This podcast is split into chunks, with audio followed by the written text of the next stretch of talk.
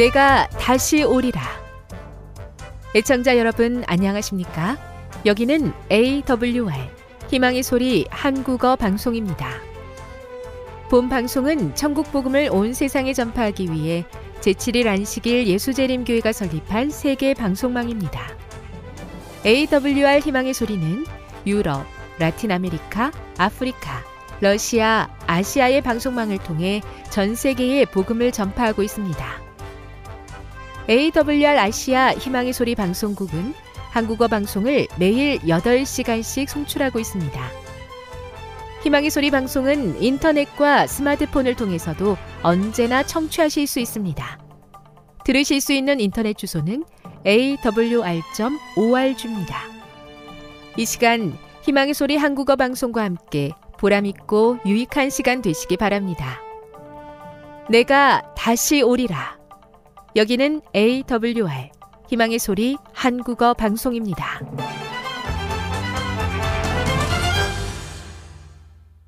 주파수 안내입니다.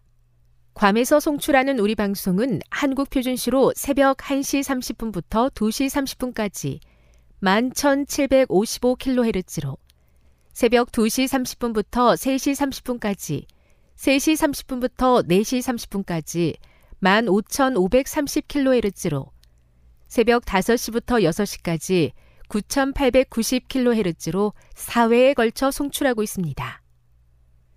스리랑카에서 송출하는 우리 방송은 한국 표준시로 밤 9시부터 10시까지 15,530kHz로 우즈베키스탄에서는 새벽 3시부터 4시까지 새벽 4시부터 5시까지 9,760kHz로 타지키스탄에서는 밤 9시부터 10시까지 15,255kHz로 송출하고 있습니다.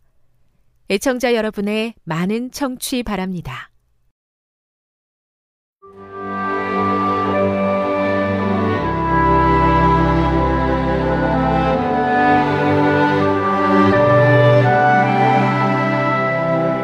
읽어주는 교과 제7과 주의 인자는 하늘에 이르고 2월 17일 안식일의 일몰 시간은 오후 6시 12분입니다. 기억절입니다. 주여, 내가 만민 중에서 주께 감사하오며 문 나라 중에서 주를 찬송하리이다. 무릇 주의 인자는 커서 하늘에 미치고 주의 진리는 궁창에 이르나이다. 시편 57편 9절 10절 시편 기자들은 자신들이 영적으로 가난하고 하나님께 드릴 만한 좋은 것이 아무것도 없다는 것을 깨달았다. 그들 자신에게는 하나님의 거룩한 보좌 앞에 내놓을 만한 것이 아무것도 없다. 그래서 은혜, 하나님의 은혜가 필요하다는 것을 느낀다. 우리도 그렇다. 사람에게는 복음이 필요하다. 시편은 사람이 하나님의 자비에 전적으로 의존하고 있다는 사실을 강조한다. 다행히도 하나님의 창조와 그분의 백성의 역사에서 알 수 있듯이 하나님의 인자하심은 영원하다. 영원하신 하나님 앞에서 인간의 삶은 풀처럼 더덥지만 하나님은 인간을 불쌍히 여기시고 새 힘을 주시며 우리는 하나님 안에서 영원의 약속을 받는다. 하나님의 백성은 주님께서 언약에 신실하시다는 사실에 위로받는다. 아무리 힘겨운 상황이라도 백성들의 간구가 자주 희망으로 가득 찬 것은 자비로우신 하늘 아버지께 기도하기 때문이다. 하나님의 은혜와 사랑에 대한 생생한 경험은 그 누구도 그 어떤 것도 아닌 오직 하나님을 예배하고 섬기겠다는 그들의 결심을 더욱 굳게 한다. 학습 목표입니다. 깨닫기.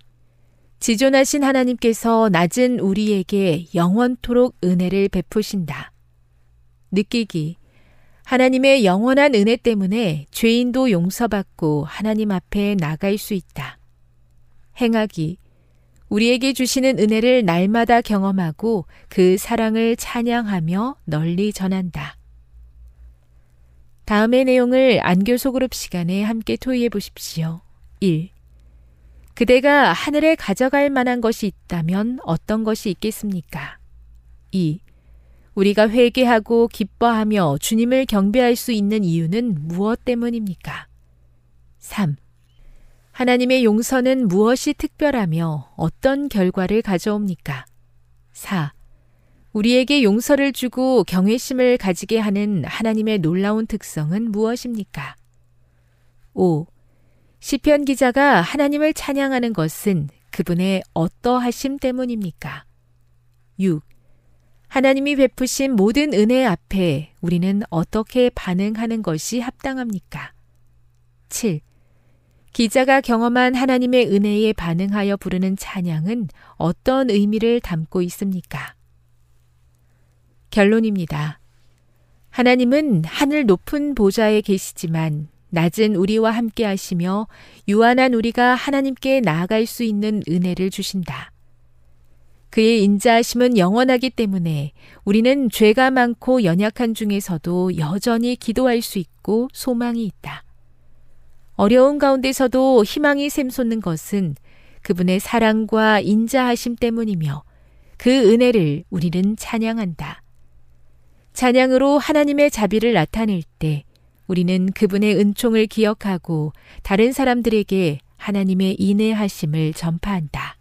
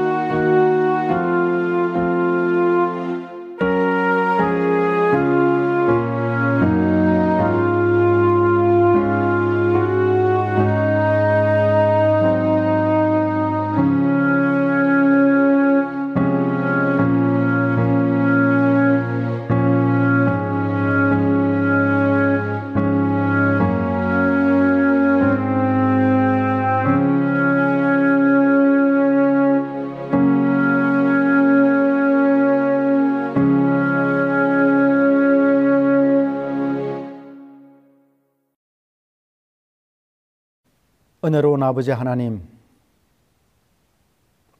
오늘 우리에게 복된 안식일을 주시고 하나님께 예배하기 위하여 저희들을 불러주셨으니 감사합니다. 친히 우리 가운데 임하셔서 말씀해 주시고 우리의 손을 잡고 우리의 가야 할 길을 인도해 주시옵소서. 이 거룩한 안식일을 통하여 하나님과 교제하며 하늘의 새 힘을 얻는 귀중한 시간이 되게 은혜 베풀어 주시옵소서. 예수님 이름으로 감사하며 기도드리옵나이다. 아멘. 교동문 817장 회개 그런즉 이스라엘 온 집은 확실히 알지니 너희가 십자가에 못 박은 이 예수를 하나님이 주와 그리스도가 되게 하셨느니라 하니라.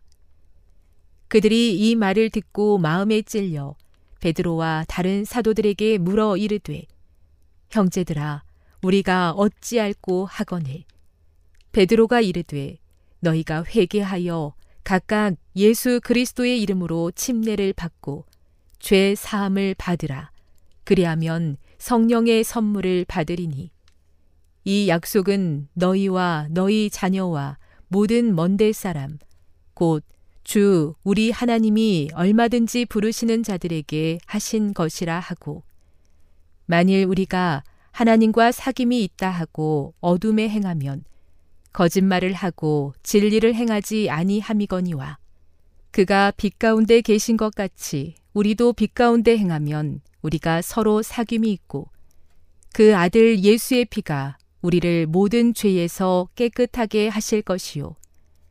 만일 우리가 죄가 없다고 말하면 스스로 속이고 또 진리가 우리 속에 있지 아니할 것이요. 만일 우리가 우리 죄를 자백하면 그는 미쁘시고 의로우사 우리 죄를 사하시며 우리를 모든 불의에서 깨끗하게 하실 것이요. 만일 우리가 범죄하지 아니하였다 하면 하나님을 거짓말하는 이로 만드는 것이니 또한 그의 말씀이 우리 속에 있지 아니하니라.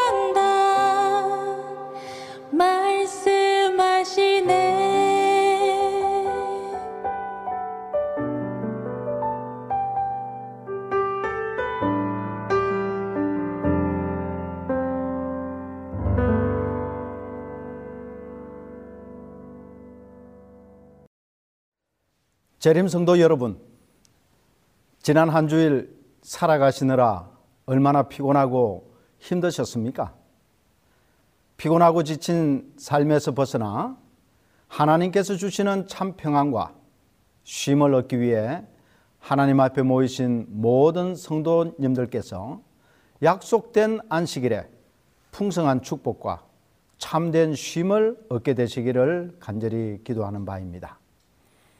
오늘 안식일은 로마서 5장 20절과 21절의 말씀을 기초로 펠릭스 쿨파라는 제목의 말씀으로 함께 은혜를 나누고자 합니다. 1994년 11월 가습기 안에 넣는 물에 약품을 타는 방식의 가습기 살균제를 세계 최초로 개발하여 세계에서 유일하게 우리나라에서만이 출시가 되었습니다. 그런데 이 가습기 살균제를 사용하고부터 유아와 산모가 사망하는 일이 발생하기 시작했습니다. 과거에는 한 달에 한두 명 정도 발생했던 정체불명의 폐질환 환자가 2011년 5월부터 대량으로 발생하였고 그 환자들의 공통점은 가습기 살균제를 사용했다는 점에 착안하여 조사한 결과 환경부는 사망 원인이 가습기 살균제로 인한 폐질환이라고 발표하였습니다. 이 가습기 살균제 사용으로 인한 피해자는 무려 6,476명이나 되었고 그중 1,421명이 숨지는 가슴 아픈 사건이 생겼습니다. 그런데 이런 큰 사건이 생기고 많은 사람이 죽고 계속해서 질병으로 고통당하는 사람들이 발생했음에도 불구하고 어느 한 사람이나 어느 한 회사도 그에 대한 책임을 지고 사과하고 대책을 마련하고 재발 방지를 약속하거나 사망자와 질병으로 고통당하는 사람들을 위한 배상이나 향후 수습 방안에 대해 전혀 언급하지 않았고 서로 책임을 떠넘기기에 급급했습니다. 급기야 검찰에서 이 사건을 조사해서 결과를 발표했는데 참 어처구니 없는 내용이 들어 있었습니다. 그것은 무엇이냐 하면 이 수사 결과 유해성 여부를 실험하는 연구소의 연구팀에 수천만 원의 뒷돈을 제공하여 그 연구 결과를 조작했던 사실이 드러나게 되었습니다.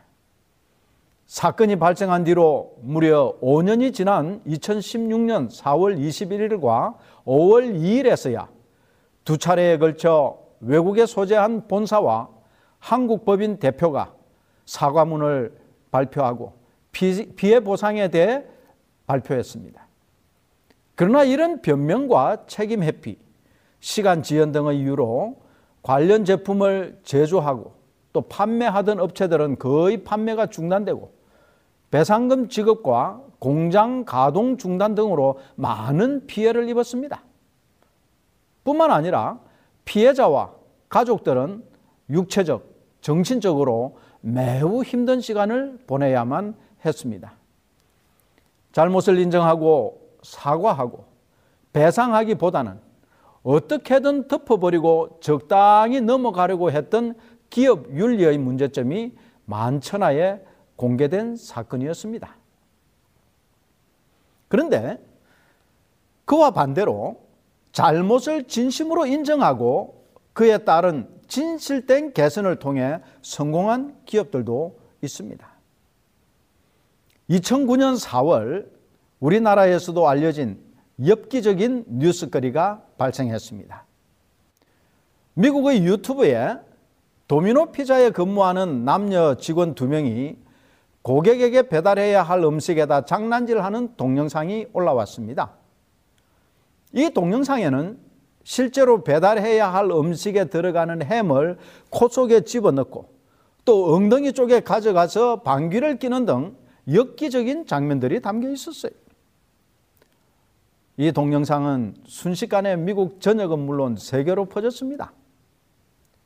이 동영상을 보고 역겨움을 느낀 네티즌들이 트위터, 개인 블로그, 등을 통해 지인들에게 이 동영상을 전달해 주므로 짧은 시간에 핫 이슈로 등장했고 각종 비난들이 쇄도했습니다.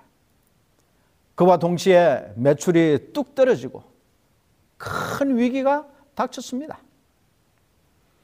그 당시 도미노 최고 경영자인 패드릭 도일이라는 사장은 즉시 유튜브에 사과문과 함께 입장 표명을 알리는 동영상을 직접 올리고 트위터 계정을 개설해서 후속 조치들을 신속하게 알렸습니다. 동영상을 제작해서 올린 직원들을 즉각 해고하고 이들은 미 전역에서 열심히 일하는 12만 5천 명과 해외 60여 개국의 체인점에서 일하는 직원들을 대표하지 않는다는 입장문도 분명하게 전달했습니다. 소셜미디어를 통해 촉발된 도미노 피자 사건은 소셜미디어를 통해 신속하고 적극적으로 대응함으로써 단순 해프닝으로 마무리되고 떨어졌던 판매고는 곧 정상을 회복하였습니다. 여러분, 이 두 케이스의 차이점이 무엇일까요? 자신의 잘못이나 실수를 어떻게 대처하고 해결하려고 하느냐인 것입니다.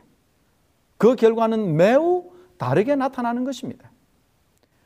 이처럼 대조되는 이 두 가지 방식은 잘못이나 실수를 저지른 사람들이 그 문제를 해결하기 위해 취하는 보편적인 방법들입니다. 그런데 그 결과에 따른 차이점은 오늘을 살아가는 우리 사회에서도 분명히 존재하지만 성경에서도 그런 경우들이 자주 등장하는 것을 볼 수 있습니다. 오늘 이 안식일은 그 차이점을 살펴보면서 그리스도인으로서 우리는 실수와 죄를 범했을 때 어떻게 행동해야 할지를 살펴보고자 하는 것입니다. 사람이 살다 보면 실수도 하고 또 의도하지 않게 다른 사람에게 피해를 끼치거나 상처를 주게 되는 경우도 있습니다. 우리 신앙생활에 있어서도 마찬가지죠. 좀 잘해 보려고, 좀 신앙대로 살아보려고 하는데 잘 안 돼. 오히려 잘해 보려고 하면 더 잘못되는 때도 있습니다. 여러분, 우리가 많이 실행하고 있는 다이어트를 할 때도 그렇지 않습니까? 정말 오늘부터 다이어트 해야지. 이렇게 결심하면 그날 저녁에 평소에 연락도 자주 하지 않고 지내던 친구나 친척에게서 저녁 같이 먹자는 전화가 옵니다. 밥 한 번 사준 적이 없던 직장 상사나 동료가 저녁에 한턱 낸다고 합니다. 그래서 결의에 찬 결심을 허무하게 무너뜨리는 경우가 종종 있습니다. 사도 바울은 의롭게 살아보려고 무던히도 노력했던 사람입니다. 그런데 그가 이렇게 고백합니다. 내가 행하는 것을 내가 알지 못하나니 곧 내가 원하는 것은 행하지 아니하고 도리어 미워하는 것을 행함이라. 내가 원하는 바 선은 행하지 아니하고 도리어 원하지 아니하는 바 악을 행하는도다. 로마서 7장 15절과 19절의 말씀입니다. 그래서 그는 이렇게 절규하는 것이에요. 오라 나는 공고한 사람이로다. 이 사망의 몸에서 누가 나를 건져내랴? 이성을 거스리는 죄된 본성으로 우리도 바울과 같은 절규를 할 때가 있지 않습니까? 여러분 이 바닷가에 사는 개가 있죠. 이 개가 똑바로 좀 걷고 싶지만 아무리 노력해도 옆으로 걷지 똑바로 걸을 수 없는 것처럼 죄인인 우리는 선을 행할 수 있는 능력이 없습니다. 그래서 아무리 노력하고 결심하고 의로워지려고 하지만 오히려 원하지 않는 죄를 범하는 자신을 발견하게 되는 것입니다. 그리고 노력하면 할수록 우리의 죄가 더 부각되고 나의 죄인됨을 더 처절하게 인식하게 될 수밖에 없습니다. 이처럼 죄와 실수와 허물은 우리가 피할 수 없는 것입니다. 문제는 그 잘못을 인식하고 깨달았을 때 어떻게 그 문제를 해결하느냐에 달려 있습니다. 제가 서론 부분에 두 사례를 이야기를 했습니다.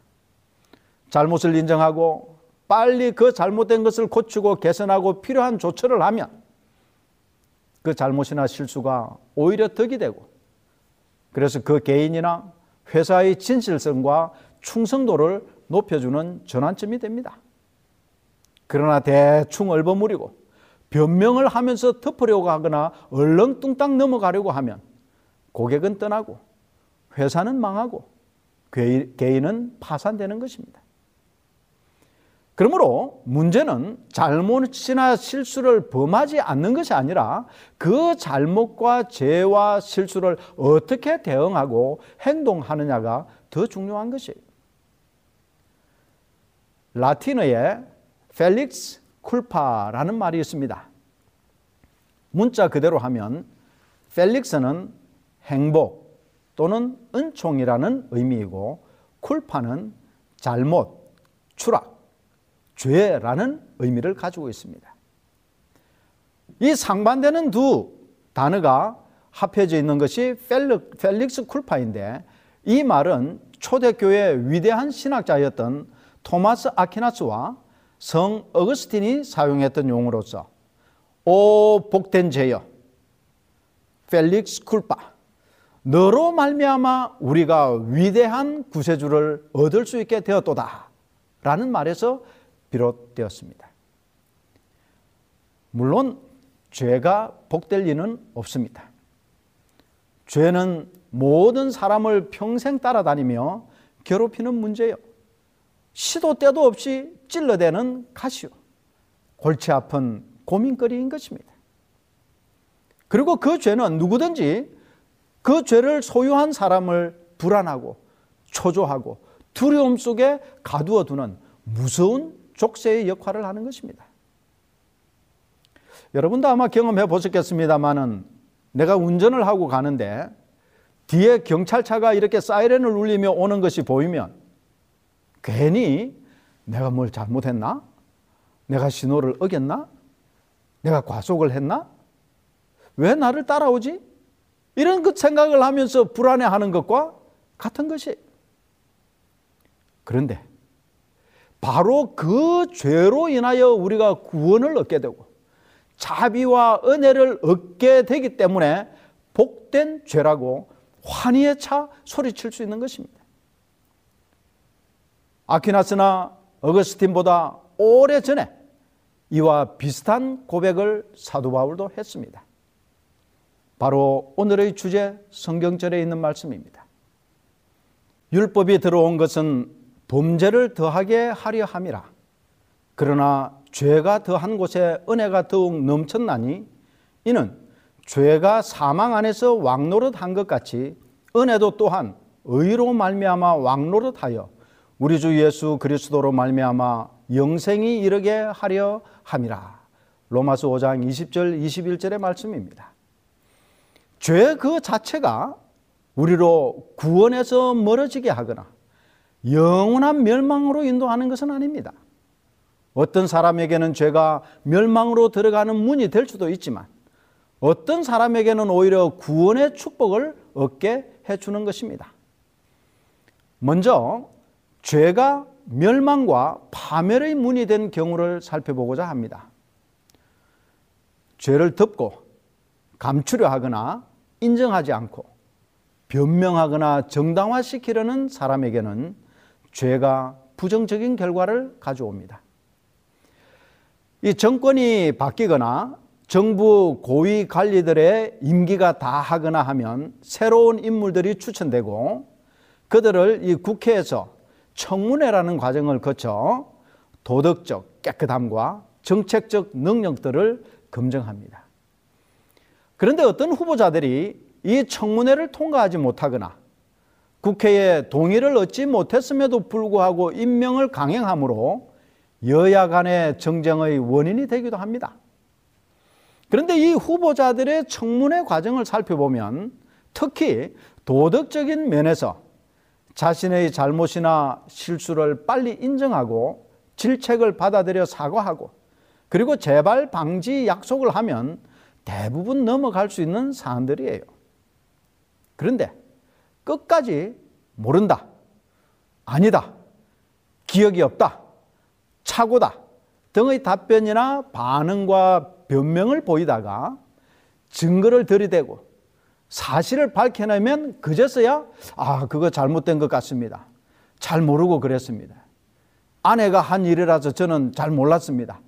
등등의 변명을 하다가 결국 청문회를 통과하지도 못하고 설사 임명되더라도 만신창이가 되어 사회적 비난을 사고 공분의 대상이 되는 초라하고 비참한 결과를 맞는 것을 보아왔습니다. 요수아 7장에 이스라엘 백성이 가나안 땅에 들어가려고 여리고를 기적적인 방법으로 무너뜨리고 점령한 뒤에 얼마 떨어지지 않은 곳에 있는 규모가 여리고보다 훨씬 적은 아이성을 치러 갔다가 크게 패했습니다. 원인을 찾고 보니 이스라엘 백성 중에 아간이라는 사람이 여리고성을 함락한 뒤에 모든 물건을 불사르거나 하나님께 바쳐야 했는데도 불구하고 그 노략물 중 일부를 숨겨두었습니다. 그 숨겨둔 것은 옷 한 벌, 그리고 은 200세겔, 약 2.3kg에 해당되고 613돈이며 170만 원 정도 금액이 되는 것입니다. 그리고 50세겔 되는 금 한 덩어리, 약 570g으로 125돈 정도 되고 어, 오늘날 시세로 하면 한 4천만 원을 좀 넘는 그런 금덩어리를 감추어 두었던 것입니다.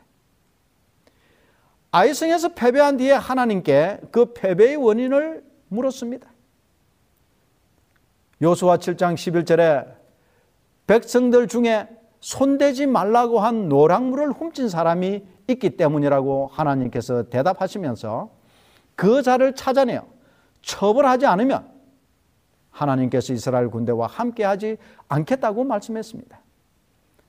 그래서 요수아는 하나님께서 지시하신 방식대로 제비를 뽑았습니다. 열두 지파의 우두머리를 나오게 해서 제비를 뽑으니까 유다 지파가 뽑혔습니다.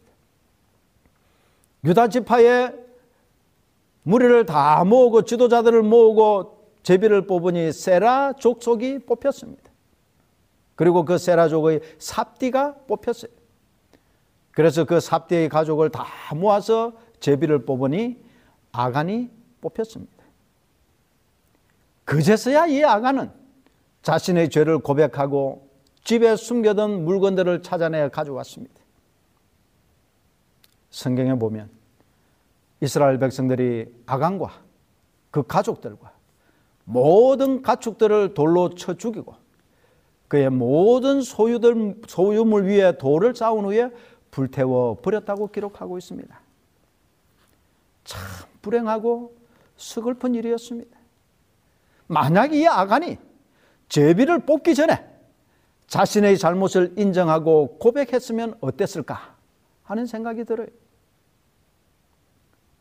이처럼 죄를 감추고 숨기고 인정하지 않으면 멸망과 파멸의 문이 되는 것입니다. 반면에 죄가 축복의 통로가 되고 삶의 전환점이 되는 경우도 있습니다. 우리가 잘 아는 이스라엘 왕들 가운데 가장 잘 알려진 왕인 다윗은 그의 이름과 명예에 걸맞지 않는 엄청난 큰 죄를 범했습니다. 사무엘하 11장에 이 다윗이 유부녀인 바세바와 간음을 한 후에 그녀가 임신한 사실을 알고 그 불륜의 증거를 감추기 위해 암몬 족속과 전쟁 중에 있는 이 바세바의 남편인 우리아를 전쟁터에서 불러들였습니다. 그리고 이 바세바와 잠자리를 같이 하도록 했습니다. 그런데 이 충직한 우리아는 전쟁 중에 있는 상관들과 부하들을 두고 자신만이 아내와 잠자리를 같이 하는 것은 그것이 큰 죄라고 생각하고 동침을 하지 않았을 뿐 아니라 아예 집에도 들어가지 않았습니다. 다윗은 이 첫 계획이 실패하자 다음 단계로 그를 전쟁터 깊숙이 보내 죽이도록 하는 더 큰 죄, 즉 살인 교사죄를 짓게 됩니다. 이렇게 해서라도 자신의 죄와 부정을 감추려고 했으나 하나님께서는 선지자 나단을 보내 바세바를 범한 죄, 그리고 우리아를 죽도록 한 살인 교사죄를 다윗과 다윗 왕과 신하들 앞에서 명명백백하게 지적을 했습니다. 여러분 이 굉장한 긴장감이 느껴지지 않습니까? 이 선지자 나단은 하나님의 명령을 받아서 다윗이 사람을 죽이기까지 하면서 감추고자 노력했던 죄를 다윗 왕 면전에서뿐만 아니라 그것도 신하들이 다 있는 어전에서 잘못을 드러냈습니다. 선지자 나단은 목숨을 건 일이었습니다. 자, 다윗은 과연 어떤 선택을 할 것인가? 당장 저놈의 목을 쳐라. 어디서 왕을 능멸하고 모략하는가? 라고 하면 당장 선지자의 목이 날아갈 수도 있습니다. 아마도 다윗은 분명히 선지자 나단이 자신의 죄를 드러냈을 때 갈등을 했을 것입니다. 내 죄를 숨길 것인가? 나단을 죽임으로 자신의 죄를 숨길 것인가? 그렇지 않으면 자신의 죄를 인정하고 고백할 것인가? 사무엘하 12장 3절에 보면 내가 여호와께 죄를 범하였노라 라고 기록되어 있습니다. 비록 간단한 한 문장이지만 얼마나 큰 용기가 필요했을까요? 다윗은 이 죄를 인정하고 고백하였기 때문에 그처럼 큰 죄를 범했음에도 불구하고 이스라엘 민족뿐만 아니라 성경을 읽는 모든 사람들에게 위대한 사람으로 인정받을 뿐만 아니라 하나님께서도 그를 내 마음에 합한 사람이라는 최고의 칭찬을 하셨습니다. 다윗의 파렴치하고 악랄했던 죄가 그를 축복과 구원으로 인도하는 문이 되었고 그의 삶을 온전히 바꾸어 놓는 축복의 전환점이 되었습니다. 펠릭스 쿨파 복된 죄여 너로 인하여 위대한 구세주를 얻었도다. 우리는 누구나 죄를 짓고 잘못을 합니다. 문제는 덮어두고 숨기고 변명하는가? 아니면 인정하고 회개하고 하나님의 용서를 구하는가입니다. 마음에는 악한 생각과 이기심과 미움과 교만과 욕심이 가득 차 있으면서 겉으로는 선한 척, 착한 척, 겸손한 척 하고 있지는 않습니까? 그것은 누구보다 내 자신이 가장 잘 아는 것입니다. 우리의 겉모습에 너무 많은 신경 쓰지 않도록 하시기를 바랍니다. 왜냐하면 하나님은 우리의 중심을 보시는 분이십니다. 회칠한 무덤 같은 우리의 삶을 중단하게 되시기를 간절히 바랍니다. 그것은 하나님께서 가장 싫어하는 죄인 것입니다. 오늘 우리가 죄인임을 깨닫는 것은 하나님의 또 다른 축복입니다. 누가복음 5장 32절에는 내가 의인을 부르러 온 것이 아니요 죄인을 불러 회개시키러 왔노라. 고 말씀하셨습니다. 예수님의 성육신의 목적이 바로 죄인인 나를 불러 의인으로 만들어 주시기 위해 오신 것이 이 얼마나 큰 축복입니까? 나의 죄를 발견하고 깨달았을 때 숨기지 말고 감추려는 헛된 노력을 하지 않도록 하시기를 간절히 바랍니다. 나의 양심, 다른 사람이 나의 잘못을 지적할 때 그것을 겸손하게 인정하고 고백하고 회개하며 십자가의 예수님께 나아가도록 하십시다. 내게 오는 자는 내가 결코 내어 쫓지 아니하리라는 예수님의 변하지 않는 약속이 있기 때문입니다. 오늘도 죄와 실수와 허물 가운데 있는 우리에게 참으로 희망과 소망을 주는 말씀을 읽어드리고 오늘 말씀을 마치려고 합니다. 우리가 타락하지 않았더라면 은혜라는 말의 진정한 의미를 깨닫지 못했을 것이다. 하나님은 자기를 섬기고 자기의 계명에 모두 순종하는 죄 없는 천사들을 사랑하신다. 그러나 그들에게 은혜를 주시지는 않는다. 그들은 은혜가 필요한 적이 없다. 죄를 짓지 않았기 때문이다. 주위에서 들으시기를 바랍니다. 은혜는 받을 자격이 없는 인류에게 나타난 하나님의 속성이다. 엘렌 와이스의 서신 1909년 58쪽에 있는 말씀입니다. 내가 죄인임을 인정하고 고백하는 것을 부끄러워하거나 두려워하지 마시기를 바랍니다.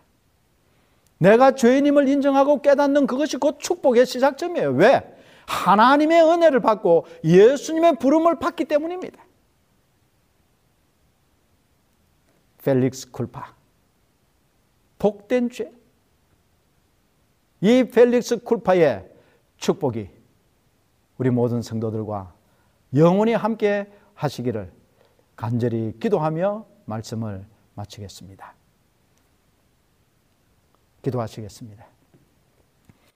사랑과 자비가 많으신 은혜로운 아버지 하나님, 죽을 수밖에 없는 죄인이지만 우리 주님께서 죽도록 버려두지 않으시고 자신을 희생시킴으로 우리에게 영원한 생명을 주셨음을 인하여 감사합니다. 아버지 하나님, 우리는 죄인이기 때문에 하나님의 구원의 은혜가 필요합니다. 아버지 하나님, 오늘 우리의 모든 죄를 고백하고 주님 앞에 나와 용서를 구하며 하나님의 자녀로 우리의 신분을 회복시키를 회복시켜 주시기를 원하는 우리의 간절한 마음을 주님께서 받아 주시고 저희들을 사해 주시고 구원해 주시옵소서. 펠릭스 쿨파의 축복이 오늘 머리 숙인 우리 모든 성도들 위해 함께 하여 주시며 한 주일을 살아갈 때 우리의 마음속에 깊이 간직하며 살아갈 수 있도록 은혜를 더하여 주시옵소서. 예수님 거룩하신 이름으로 감사하며 간절히 기도드리옵나이다. 아멘.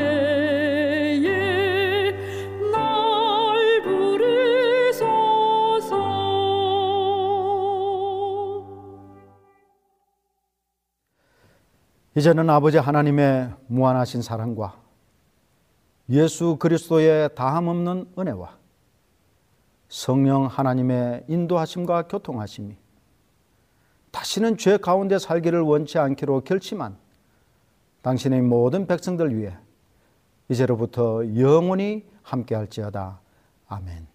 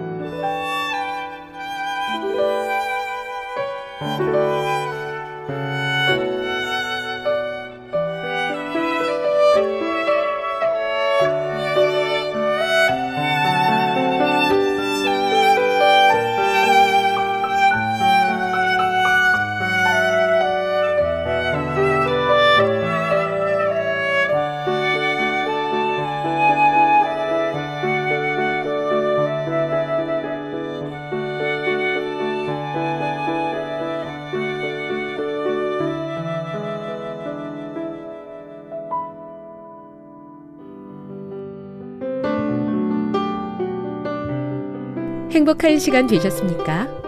지금까지 여러분께서는 AWR 희망의 소리 한국어 방송을 청취하셨습니다. 방송을 청취하시고 문의를 원하시는 분은 우편번호 02461 대한민국 서울시 동대문구 이문로 1길 11 희망의 소리 방송부 앞으로 편지나 엽서를 보내주시거나 지역번호 02-3299-5296에서 8번으로 전화 주시기 바랍니다. 지금까지 함께 해주신 애청자 여러분들께 감사드립니다. 애청자 여러분, 다음 이 시간까지 하나님 안에서 늘 평안하십시오. 감사합니다.